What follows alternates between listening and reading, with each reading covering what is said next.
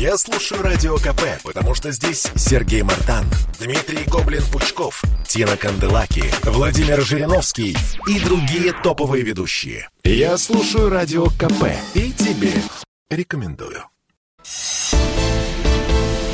«Экономика» с Никитой Кричевским.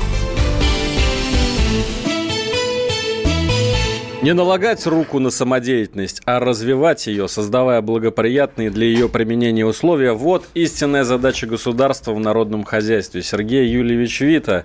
Всех приветствую, ваша любимая передача об экономике. Самая непредвзятая экономическая аналитика и самый неприкрытый сарказм. Профессор Никита Крычевский в студии радио «Комсомольская правда». У микрофона Алексей Иванов. Всем здравствуйте. Здравствуйте, господа.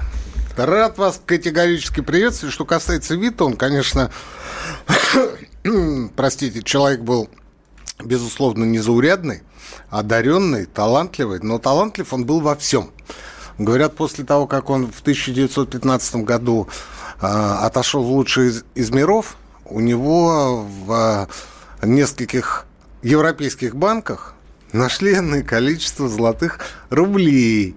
Я бы даже сказал, не энное количество, а энное количество миллионов золотых рублей, а также недвижимость. Ну что же, он был враг себе? Нет, не был он врагом О себя. врагах мы поговорим чуть позже. Обязательно. Ну что, Никита Александрович, я э, хочу вас сразу с начала передачи поздравить. Наконец-то в российской экономике наступают тучные времена. Закончилось это худое семилетие, наверное, потому что мы снова в нулевых, Никита Александрович. Нефть 80 долларов за баррель. Газ, я даже боюсь произносить такие цифры, тысяча с лишним долларов за тысячу кубометров. Такого не было никогда.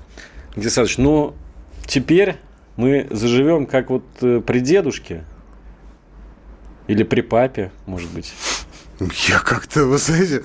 А, нет, При я, бабушке. Конечно, я, конечно, понимаю, что вы напомина... э, намекаете на Екатерину II, но это была фраза, которая... Э, Александр Первый сказал, да, восходя на престол. Которая, которая, в общем, которая, в общем, говорила о том, что папеньку-то его порешили. А при бабушке-то ничего особо интересного не было. Вы знаете, я вам должен сказать, что, может быть, конечно, и было какое-никакое развитие, но бабушка его ввела а, бумажной ассигнацией, и а, надо сказать, что в первый год все было хорошо, а потом они поняли, что ассигнациями можно, ну вот если не печки топить... Никита ну, Александрович, ну я, конечно же, не про, не про Екатерину II, да, а про благословенные но, но наживать, годы. Но наживать и покрывать все возможные свои а, хотелки можно без всяких проблем. Напечатал, отдал, все, сидишь, отдыхаешь. А, про тучные годы давайте поподробнее. Давайте. А, что касается нефти. С нефтью, безусловно, все э, очень-очень неплохо, но при этом следует помнить о том, что у нас есть ограничения по ОПЕК+, и поэтому 80 долларов – это цифра, которая ласкает слух человека непосвященного и человека а, не погруженного в перипетии а, нефтяного рынка. Мы уже полтора года существуем в жестких рамках соглашения ОПЕК+, по которому существует определенные ограничения. Ограничения на добычу, а самое главное, на экспорт. На экспорт нефти. На экспорт нефти. А, но экспорт нефти здесь вторичен, а первично как раз добыча. Почему я говорю о том, что это первично? Потому что, ну, а главное экспорт, это понятно, там приходит копеечка, и мы эту копеечку складируем. А что касается институциональных вещей, связанных с нефтяным рынком, то здесь ситуация следующая. Мы а, вынуждены ограничивать добычу нефти искусственно. Ограничивать добычу нефти. При этом, ну вот, предположим, мы добыли а, 100 единиц нефти. Из этих 100 единиц нефти мы гарантированно потребляем внутри страны, ну, предположим, 30 единиц. 70 единиц в былые времена мы могли экспортировать. Но а, после заключения соглашения ОПЕК+, плюс приблизительно полтора года назад, мы можем добывать не 70, а, предположим, а не 100, а 80 единиц нефти. 80. Но при этом наше-то потребление осталось на уровне 30, Следовательно, мы отправляем на экспорт не 70 единиц, а 50. То есть мы фактически теряем и теряем по-прежнему много. Поэтому 80 долларов это, конечно, все здорово, но на поверку оказывается, что денег мы особо с этого дела не имеем. Как это ни странно и не прискорбно, приблизительно та же история случилась на а, рынке газа. Точнее, на, на, на той платформе, а, на которой мы работаем по поставкам газа на экспорт. Да, безусловно, цены на газ, на спот газа а, бьют все рекорды, они превышают там в некоторых э, в некоторые дни там и тысячу долларов за тысячу кубов. долларов да. было за тысячу кубометров. И, и вот и сейчас тоже это приблизительно э, те цены, о которых Миллер в 2008 году мог только мечтать, и он мог это только предсказать, но, как видите, его предсказание сбылось. Не об этом разговор. Разговор о том, что это спот. Что есть спот? Да, давайте Но объясним. опять же простым языком. Предположим, вы сварили суп. А, пришел Алексей Валерьевич к вам в гости и говорит, мне бы вот щепоточку соли в этот суп, потому что суп шикарный, но недосоленый. И вы видите, что соли-то у вас в доме нет. Вы бежите к соседу, к знакомому, к другу, кому угодно. И вы готовы платить за эту щепотку соли существенно больше, нежели чем она стоит э, в обычное время. Ну, скажем так, за щепотку вы готовы заплатить, как за килограмм соли.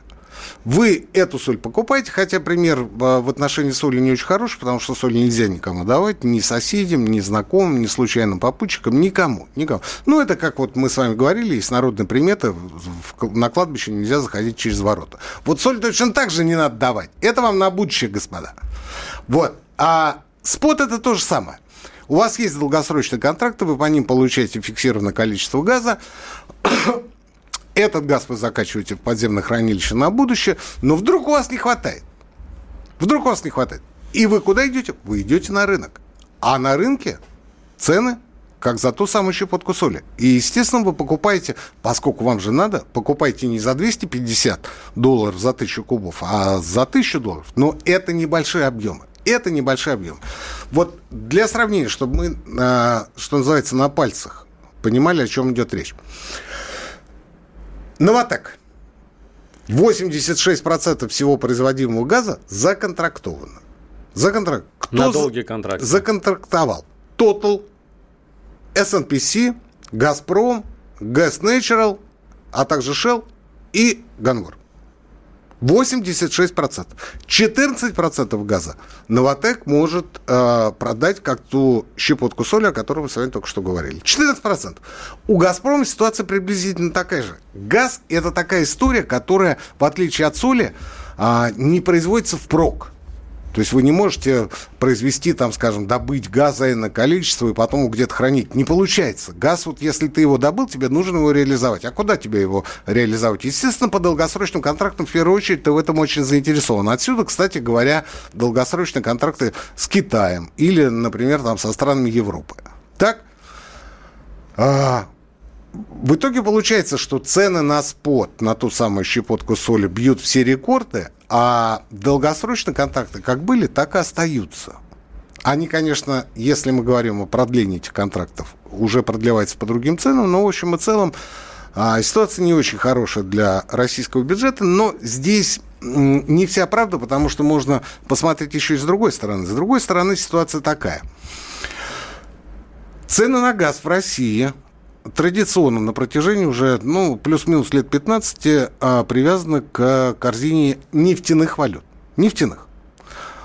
При этом уже на протяжении как минимум тех же лет 10-15 существует рынок сжиженного природного газа, который э, существует по биржевым законам. Вот как раз биржа это и есть те самые тысячи долларов. Что касается э, привязки цен на, на газ к э, э, корзине э, нефтяных цен, то здесь мы видим, что э, цена существенно ниже, и это своего рода атовизм. Так вот, «Газпром» заключает цены по-прежнему, исходя из корзины нефтяных котировок, тогда как мир – переходит и уже перешел на биржевые цены через, соответственно, продажу СПГ.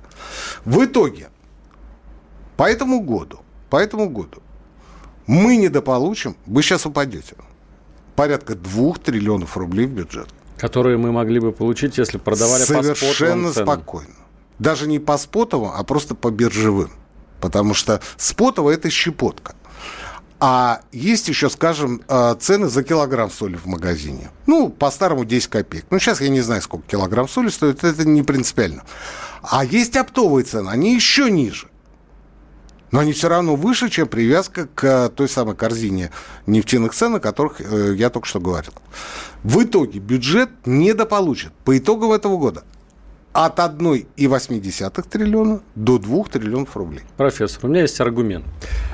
Все-таки определенную выгоду от этого мы получаем. Да, мы поставляем по, по долгосрочным контрактам, но сейчас, глядя на эту лихорадку, которая творится в Европе, глядя на очереди на заправках в Великобритании, все больше и больше стран хотят подписать договор с Россией. Мы видели, как Венгрия на 15 лет до 2036 года подписала договор с Газпромом. Подписывают не страна, а компании подписывают не страны, а компании. Но Венгрия же подписала договоры до 2036 Я же не зря сказал о том, что Total, Shell, Ганвор и прочее они получают по очень и очень низким ценам.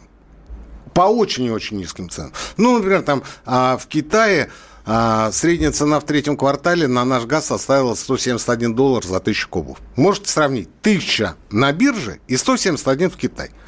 Туркменский газ в Китае стоил 238 долларов за тысячу кубов. Казахский 195, узбекский 193. Э, наш 171. Зато эта цена сохранится на долгие годы. Зато эта цена, конечно, сохранится, но мы с вами потеряем вот только по этому году на круг порядка 2 триллионов рублей. Я не считаю, что это хорошо. Никита Александрович, у нас, Я кстати... считаю, что хорошо, поскольку мы уже заканчиваем, я считаю, что хорошо то, что мы обеспечены газом, и электроэнергией, и теплом, и продуктами питания. А это вот главное. о профиците российского бюджета мы поговорим чуть позже. Сейчас уходим на рекламную паузу. Никита Крычевский, Алексей Иванов. Экономика. Я слушаю «Комсомольскую правду», потому что «Радио КП» — это корреспонденты в 400 городах России. От Южно-Сахалинска до Калининграда. Я слушаю «Радио КП» и тебе рекомендую. «Экономика» с Никитой Кричевским – Кричевский Иванов, возвращаемся в прямой эфир. Я напомню, есть два канала э, поставки сообщений нам в прямой эфир. Первый это WhatsApp, Viber, Telegram, плюс 7 967 200 ровно 9702. Второй, заходите на YouTube канал «Комсомольская правда», открывайте передачу «Экономика» с Никитой Кричевской, которая идет прямо сейчас в прямом эфире. И в чате тоже оставляйте вопросы, мы его читаем. Самое интересное зачитываем в прямом эфире. Никита Александрович, давайте дальше пойдем по нашим темам. А, Конгресс США поддержал санкции против 35 россиян. И это, честно говоря, э, такой очень солидный список, но надо сказать, что санкции еще не введены, пока что одобрена Он внес поправка. предложение. Да, внес предложение. Пока... Она не одобрена вот, смотрите, Палата представителей одобрила поправку об ужесточении российских ограничений, но еще должен президент Байден это там дело еще вторая утвердить. палата, там еще президент Байден, там еще полгода, и там еще не факт, что это будет введено. Согласен. Тем не менее... Тем не менее, 35 россиян входят в список от Михаила Мишусина, премьер-министра, и Сергея Кириенко, первого замглавы администрации президента. Этих до, в обязательном порядке. До бизнесменов Романа Абрамовича, Э, Геннадия Тимченко, Игоря Сечина, Алексея Миллера, о котором мы уже говорили в первой части нашей передачи. В общем, практически вся российская элита. Почему я говорю в обязательном порядке? Потому что я а, абсолютно согласен с Михаилом Геннадьевичем Делягиным, которого мы поздравляем. Поздравляем. Кстати, а почему, а почему вы не поздравите? С избранием депутатом да, Государственной да. Думы Российской Федерации. Михаил не Геннадьевич. удивлюсь, если он возглавит какой-нибудь комитет в новой Госдуме. Ловите меня на слове. Ловлю, Никита Да, потому что вы знаете... Спорим что, на шоколадку. Да, что я, что я иногда оказываюсь прав в своих предсказаниях. Вот если он возглавит какой-нибудь кабинет, с вас шоколадка. Так вот, так вот, что он э, написал? Он написал, собственно, он говорил об этом, что это своеобразный знак качества. Кстати говоря, ровно так называлась его э, публикация в «Известиях», которая вышла, по-моему, позавчера, не соврать так. А что значит знак качества? Это значит, что те, кто вошел в этот список из 35 человек, это люди, которые наиболее близки к президенту, это национально ориентированная элита. Национальная элита. Да. Те, кто не вошел, это либо коллаборационисты, ну, вот мы с вами тоже не вошли, но имеется в виду, конечно, люди из высших эшелонов власти. Да, из высшего общества либо просто предатели. Ну, Делягин так и говорит. Предатели, предатели. Ну, тут, знаете как, предатель это же такое понятие-то не правовое. Ну, вот э, предателем можно назвать кого угодно. Кого угодно. Ну, например, вот вы договорились перейти улицу вдвоем на зеленый цвет. Вдруг э, ваш знакомый товарищ переходит на желтый или на красный. Ну, он не предатель, ну, конечно, предатель. То есть это понятие такое весьма и весьма а, широкое, и мы здесь привязываться, э, привязываться к словам не будем, мы будем привязываться к тому, что а, Почему я сказал, что этих людей надо было, вот Мишустина, Киренко обязательно в этот список вставить? Потому что я считаю, что это люди, которые определяют позитивную повестку в нашей стране а, все последние, ну, несколько лет-то точно. А, ну, а, многих из тех, кто вошел в этот список, я знаю лично, не могу сказать, что я там с ними дружен, но, тем не менее, я о них э, самого высокого мнения. Интереснее а, смотреть, кто не вошел в этот список. Смотрите, смотрите. Э, что касается прочих товарищей, которые э, в, в этом списке, то это тоже люди, которые, ну, кто не без греха, первый может кинуть в меня камень, я, собственно, не против. Но вы знаете, когда мы говорим, например, э, об Игоре Ивановиче Сечине, я об этом человеке самого высокого мнения. Я э, не менял свое мнение с того самого момента, когда он стал главой Роснефти. Потому что это человек, который методично на протяжении почти 20 лет собирает российскую нефтянку. Обратно под государственный контроль. Под государственное крыло. И сегодня, вы посмотрите, нет ни одного нефтяного олигарха. Ни одного. Что есть Олег Перов? Олег Перов – это человек, которого не видно, не слышно. Его, кстати говоря, в этом списке нет.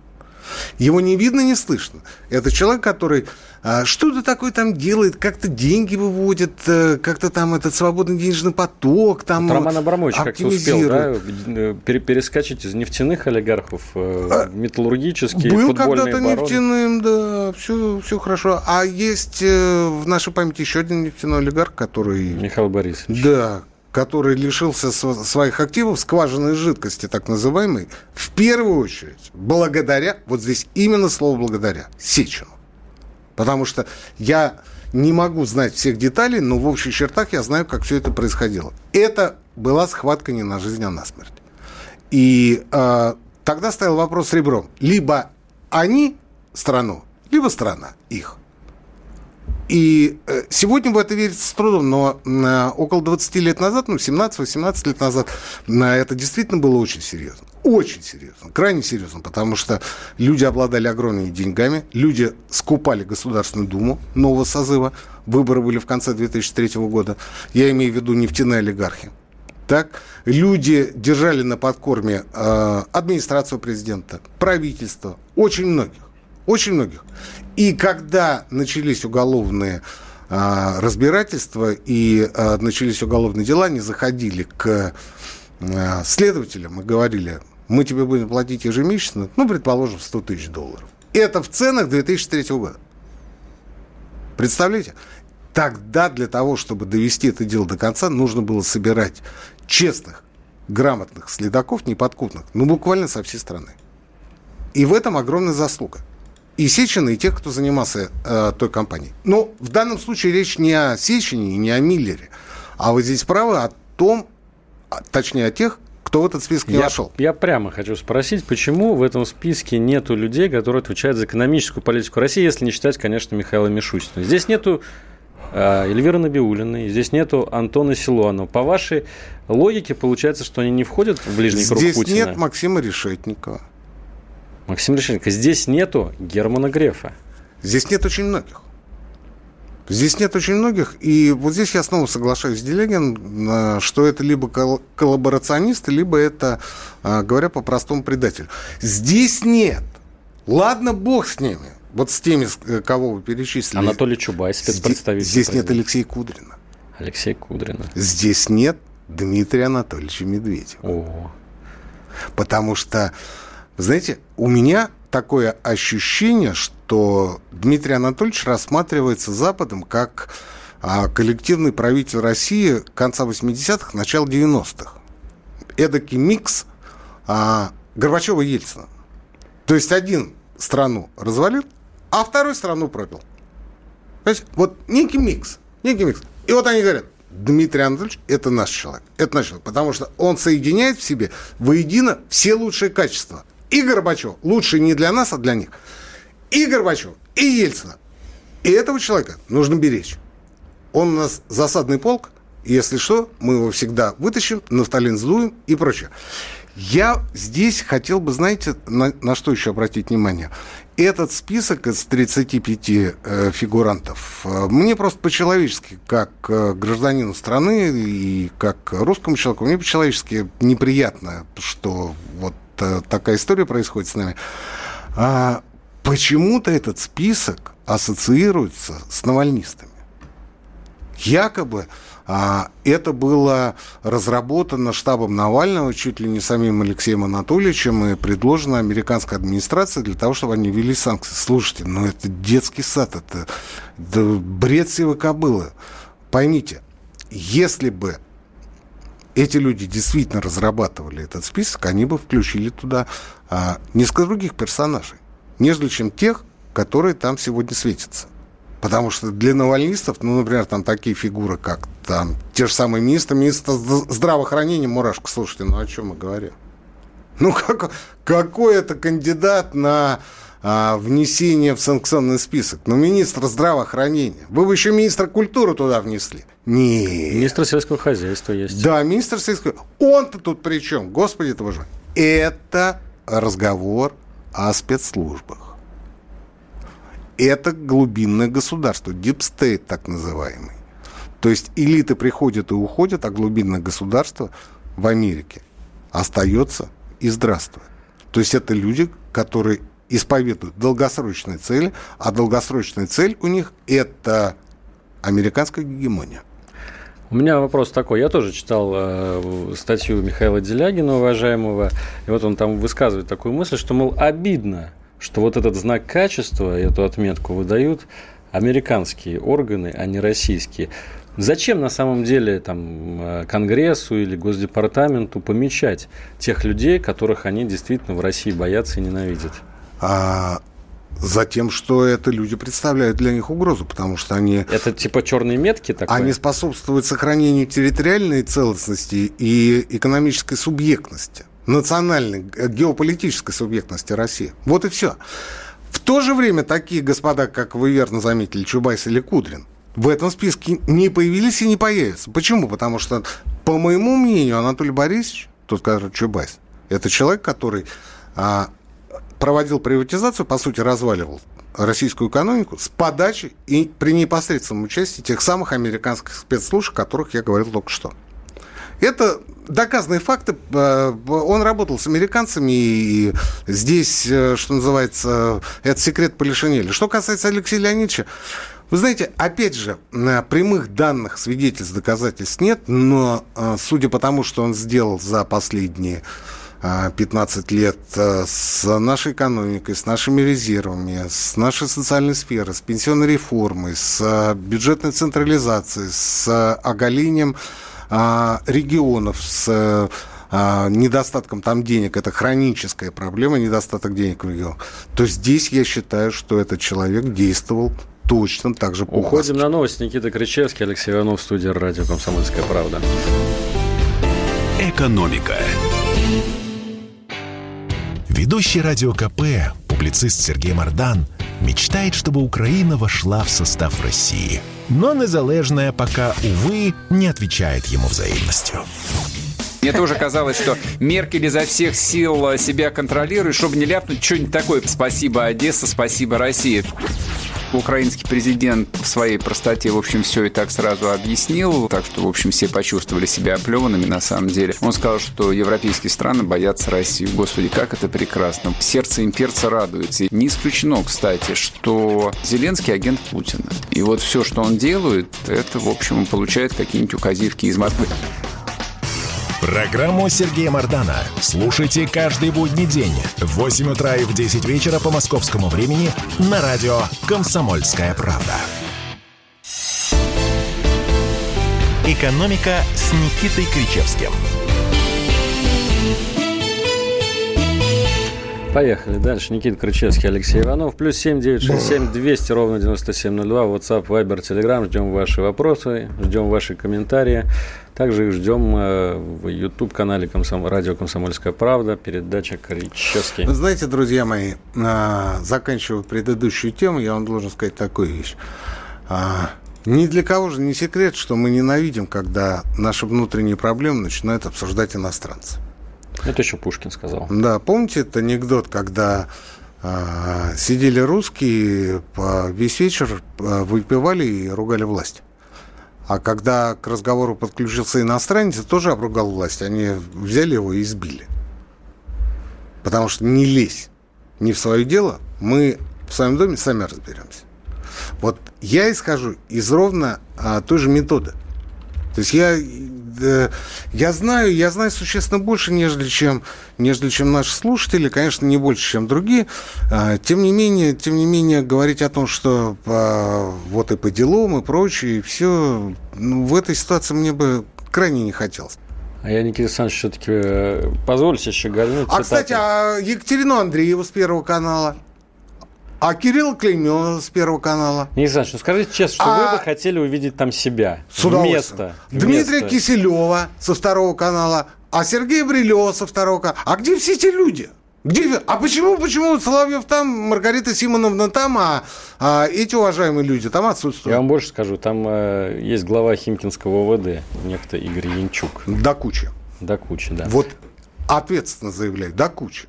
Так вот, Никита Александрович, я все-таки цитату Пушкина нашел. Я, конечно, презираю, это цитата уже, я, конечно, презираю отечество мое с головы до ног, но мне досадно, если иностранец разделяет со мной это чувство.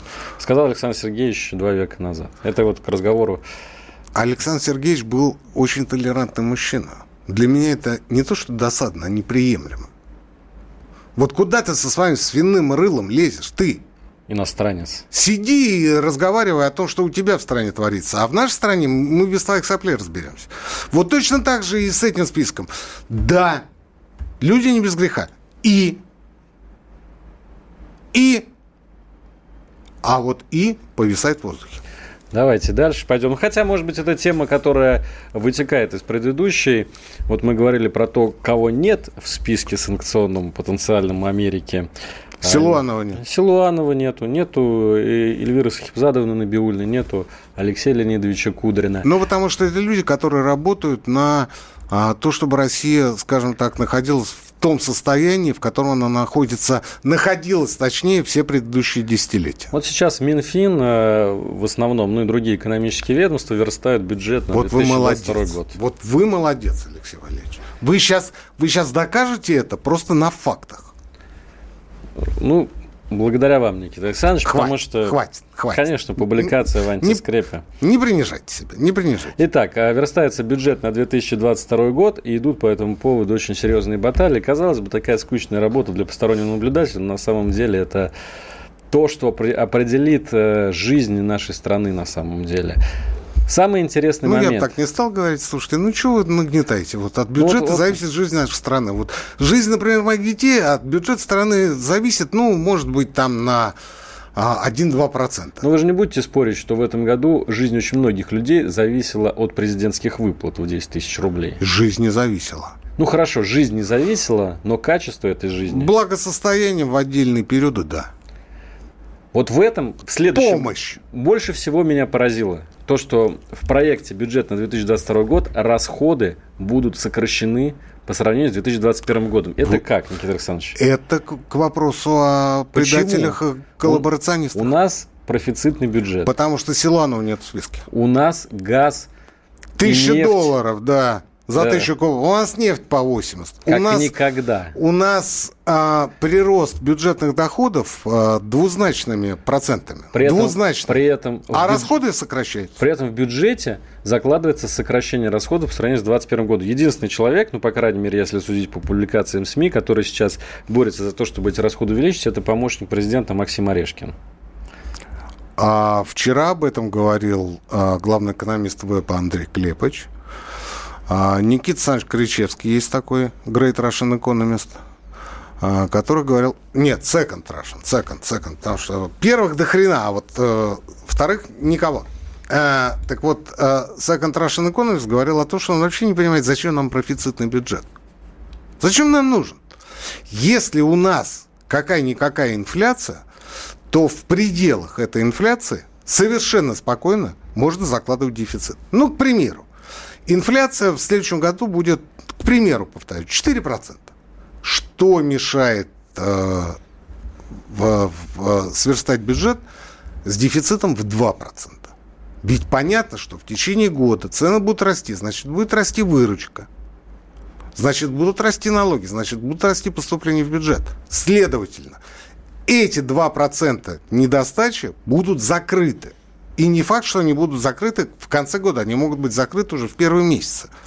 Но это совершенно нормальная, обычная практика для всех уважающих себя цивилизованных стран. К списку 35 друзей Путина, Алексей Валерьевич. Вот почему у нас этого не делается? Почему у нас искусственно а, недофинансируются, например, социальные программы, демографические программы? Либо же строительство той самой несчастной автомагистрали Москва-Казань... Екатеринбург. Далее везде. Понимаете? Почему? Говорят, денег нет, надо из э, Фонда национального благосостояния брать. Берем. Но у нас деньги, вот они под ногами. Мне интересно, есть ли сейчас в мире хоть одна страна, которая верстает профицитный бюджет? Америка Ни давно в, в дефиците, Ни Китай в, в, в дефиците. Там Кроме России, мне кажется, этим никто уже не занимается. 300% ВВП дефицит бюджета в Китае, если брать регионы на круг. Америка вот сейчас опять на грани дефолта будет поднимать потолок государственного да. долга, а он уже 28 триллионов долларов. Потому что она живет в долг. Она живет в долг и живет, между прочим, очень-очень неплохо. И только Российская Федерация, благодаря отсутствию некоторых лиц в списке 35 друзей Путина, по-прежнему верстает профицитный бюджет, который в следующем году должен будет составить полтора триллиона рублей. Полтора триллиона.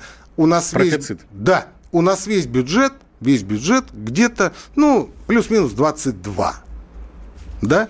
Это получается 7%. Всего ничего. За эти полтора триллиона рублей – вы не представляете, что можно сделать в стране, даже если подворовывать.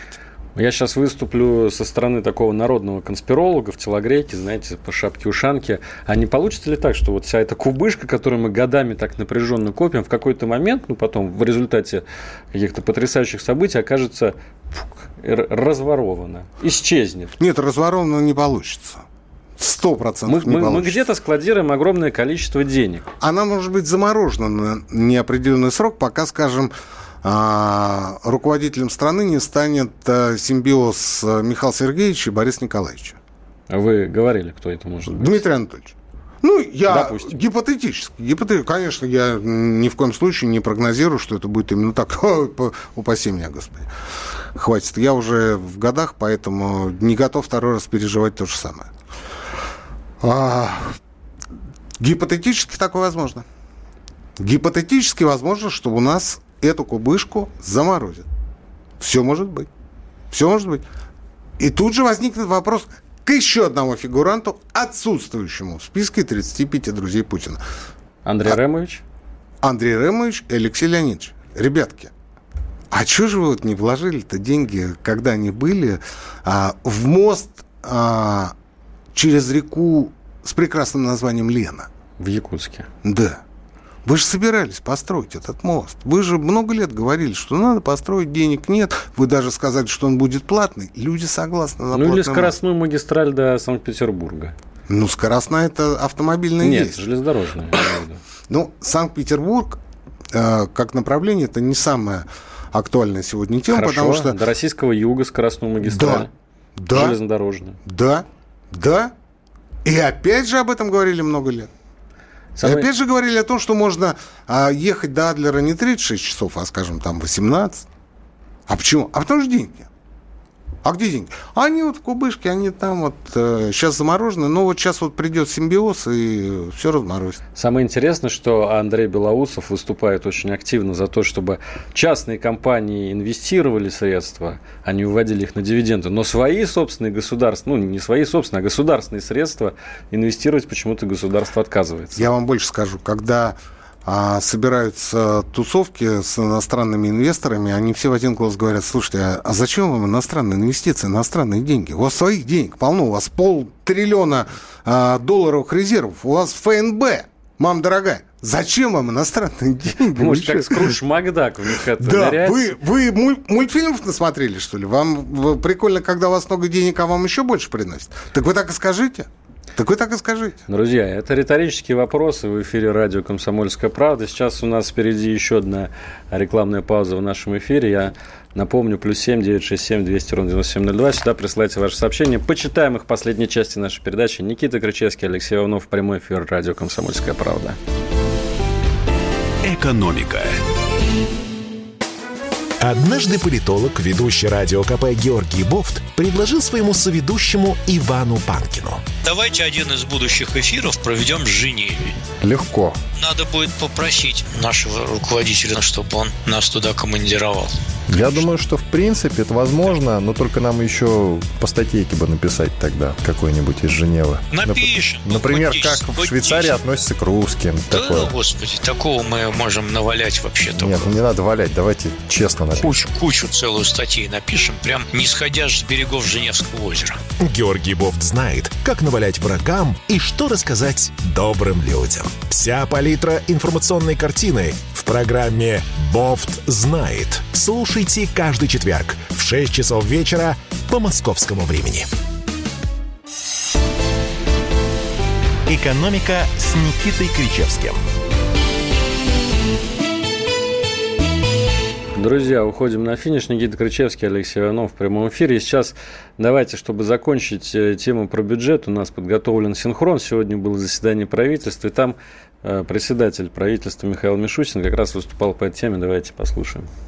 Восстанавливается деловая активность, причем в ряде отраслей динамика выпуска превышает доковидные значения. Снижается уровень безработицы, это способствует росту оплаты труда.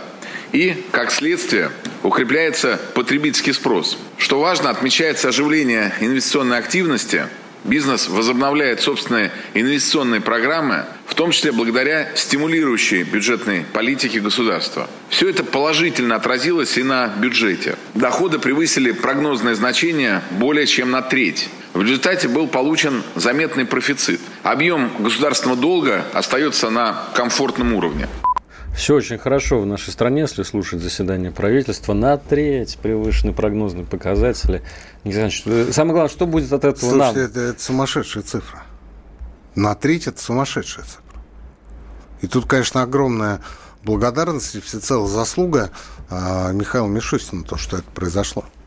Ну, теперь главное, чтобы эти деньги не лежали мертвым грузом где-то там, да, а все-таки вкладывались Ну, в Алексей. Ильич, мы, вот вы знаете, мы из студии, и из э, громкоговорителей там в автомобилях или дома, мы, естественно, не видим, что а, десятки, сотни миллиардов рублей идут на финансирование, скажем, аграрных программ или региональных бюджетов. А, никто почему-то не говорит о том, что а, в летом этого года весь профицит первого полугодия, это более 500 миллиардов рублей, был распределен на долгосрочные региональные программы по 3-4% годовых на срок до 20 лет и даже больше. Но об этом предпочитается не говорить, потому что ну, гораздо проще говорить о том, что да вот, а они сидят на, мешках, на мешке с деньгами, у них там профицит и так далее. Профицит, мы с вами говорим, тот, который закладывается в бюджете на будущий год. Это тот бюджет, где расходы по сравнению с нынешним годом ни с того ни с сего снижены. Еще одна новость последнего часа. В сентябре рубль опередил в росте все валюты стран с развивающейся экономикой. С Единственная начала валюта. месяца рубль вырос к доллару на 0,7%, в то время как остальные валюты, это я Bloomberg цитирую, а, с- э, все валюты снизились, в том числе гонконгский доллар, китайский юань, тайваньский доллар. У меня вопрос, Алексей Валерьевич, а зачем нам это? Укрепление рубля? Зачем? Я не понимаю. Вообще-то укрепление рубля – это неплохой способ э, борьбы с инфляцией. А, на мой взгляд, А арсе- ослабление рубля – один из главных факторов. в арсенале. ЦБ это единственный способ борьбы с инфляцией. Не ключевая ставка, а укрепление рубля. Это единственный способ борьбы с инфляцией. В то же время, как Мишустин говорит о том, что а у нас вот инвестиционная активность, там в- выпуск улучшается и прочее, это все правда. Но а, с укрепляющимся рублем мы автоматически теряем позиции в экспорте.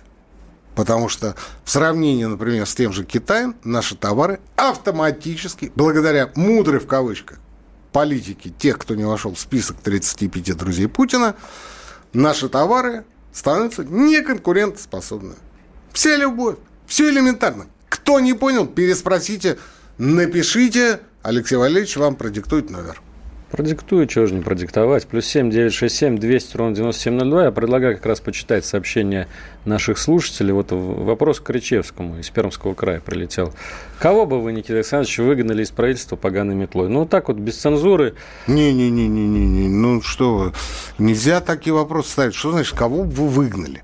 Дело ведь не в том, что а кто-то, скажем, работает плохо, или кто-то уходит э, с работы ровно в 6 часов вечера, его после этого не найдешь. Нет, конечно, они работают до часу ночи, до двух часов ночи. Они приходят на работу в 7 утра, они там как один из бывших министров труда и соцразвития, они там курят одну за одну, они приезжают с э, невыспавшимися, извините меня, а, фейсами, да, они... Э, небритыми даже. Небритыми, они попивают э, спиртные напитки, снимая тем самым стресс, напряжение. Я все это видел собственными глазами. Я с этими людьми встречался в самолетах, когда мы летели в одном направлении, скажем, 8-часовым э, рейсом утром.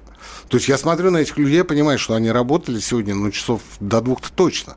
А в 8 они уже в самолете. Не об этом речь. Речь о том, что они, может быть, хорошие, и, скорее всего, они очень хорошие работники, чиновники, бюрократы. Но у них нет не то чтобы программы, у них нет плана действий. То есть они работают по обстановке, ситуативно, рефлексируя на происходящее событие. Просто вот сегодня день простояли, надо еще ночь продержаться. Ничего не случилось, ну уже хорошо. С утра еду, настроение хорошее. Вот и все. Вот и все. А кто это должен был делать? А это должны были делать кто, Алексей Валерьевич? Те, кого я отметил в своем вчерашнем посте в поддержку Делягина. Это люди, отвечающие за образование, науку и консалтинг. Вопрос. Кто приволок в страну четверку ведущих аудиторских консалтинговых компаний? Чубайс Кудрин. Это они сделали. И до сих пор через этот канал утекает информация о ситуации во всех, без исключения, российских стратегических предприятиях. Тихо, спокойно, потому что имеют доступ ко всему. Ко всему. И после этого вы хотите сказать, что американцы несут санкционные списки? Да никогда. Да никогда. За то, что они сделали, да Чубайсу я не знаю, мне кажется, там уже по всей Америке памятники стоят. Пусть пока в подвалах. Или как Гайдар во дворе высшей школы экономики. Внутри. Но они наверняка уже есть. Почему? Потому что не Горбачев развалил страну, а Анатолий Борисович. Еще один вопрос, Никита Александрович из Санкт-Петербурга. Кому должна Америка? Почему у них такой большой государственный долг? Америка должна всем, потому что она живет за счет того, что она финансирует свои расходы выпуском а, так называемых трежери, то есть государственных облигаций.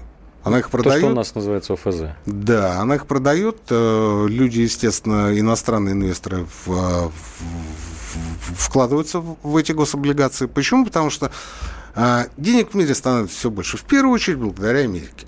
Ну вот возьмем, например, Китай. Да? Китай экспортирует, э, поставляет в Америку кучу э, всяких товаров. Получая за это огромное количество долларов. Куда он эти доллары девает? Совершенно верно. Вкладывает в гособлигации. При этом, чтобы мы с вами понимали, о каких цифрах, о каком порядке вещей мы говорим. Америка за первое полугодие прошлого года напечатала денег больше, чем Китай накопил за предыдущие 25 лет, Алексей Валерьевич. За полгода напечатали и вбросили больше, чем ну, Китай накопил за 25 лет. Дурной там кнопочку включил, они печатают. Да! Там даже не надо бумагу тратить. Сейчас это циферки в компьютерах. Просто прибавил немножко, и нет проблем, профинансировал. И все. И трежери точно так же в компьютере покупается. Не надо бумаги.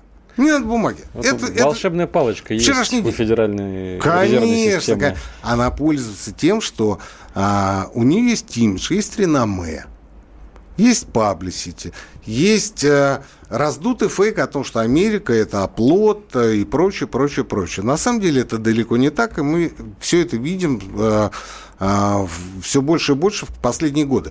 25-30 лет назад, да, это было ровно то, о чем мы только что говорили. Но сегодня это совсем не так. Еще один короткий, наверное, вопрос. Москва. Куда вложить 1 миллион рублей финансовому чайнику? Вот прям, понимаете, такое... Алексей Ильич, это вопрос в другую программу. В какую же? По Баранцу, может быть? Ну да, потому что, ну или, или в, э, у нас по выходным бывают семейные обеды. Вот я считаю, вот туда надо позвонить и спросить. А вот у меня есть миллион рублей, я хочу их куда-нибудь положить. И вот там-то вам расскажут и про образование, и про детишек, и про собственное здоровье, и про спорт, да много про что. Вот я считаю, что это самый лучший адрес для того, чтобы задать этот вопрос. Потому что экономист скажет вам, вкладывайте в себя, в своих детей, в своих близких, а, в улучшение собственного качества жизни. Вы скажете, ну, Кричевский, я-то думал в акции «Газпрома». Ну, что ты. Хотя, с другой стороны, а, мне знакомый, э, которому уже тоже немало лет, рассказывал, что лет 25 назад ему предлагали акции Google по одному доллару по одному доллару. Он говорит, ну какой-то Google, ты мне Лукойл принеси там какие-нибудь там понимаешь, а ты, ты мне вот это принес, там, забери их обратно. Ну, вот так он говорит, Лукойл тогда стоил, ну, я здесь утрирую, гипотетически, опять же, 12 а, долларов акция, сейчас он, ну, там, 20, да, а Google стоил доллар, а сейчас стоит 100. Сто раз. Да. Можно было бы. И он Озолотить. И он говорит, ну, я, кстати, знал я, бы прикуп, ну, жил бы в Сочи. И он говорит, ну, я не вложился. Ну, ну что, ну, ну, так получилось. Поэтому, господа хорошие, а, слушайте, если бы, если бы, если бы адреса для инвестиций, прибыльных инвестиций были бы известны, нет, разговор не о том, что мы бы с Ивановым сейчас эту программу не вели. Разговор о другом. Об этом бы знали все. Об этом бы знали все. И уже бы все давно-давно вложились. Настоящая кладезь. Там, где никто не знает. А там, где никто не знает, это мы, это наше окружение. То есть ваш совет вкладывать в себя и в свое окружение? Только так. В образование? Только так. Физическое состояние? Я же сразу сказал, вот у нас есть вот эти вот э, субботние программы, посвященные семьям, да, образованию и так далее. Вот туда надо звонить. Вот туда надо звонить и там у этих людей спрашивать, куда вложить свободный миллион. Хотя по нынешнему времени это уже не такие большие деньги, как, как скажем, 5-10 лет назад. Друзья, мы с вами прощаемся до следующей недели. Профессор Никита Крычевский, студия радио «Комсомольская правда». Алексей Иванов. Всего вам доброго. Экономика.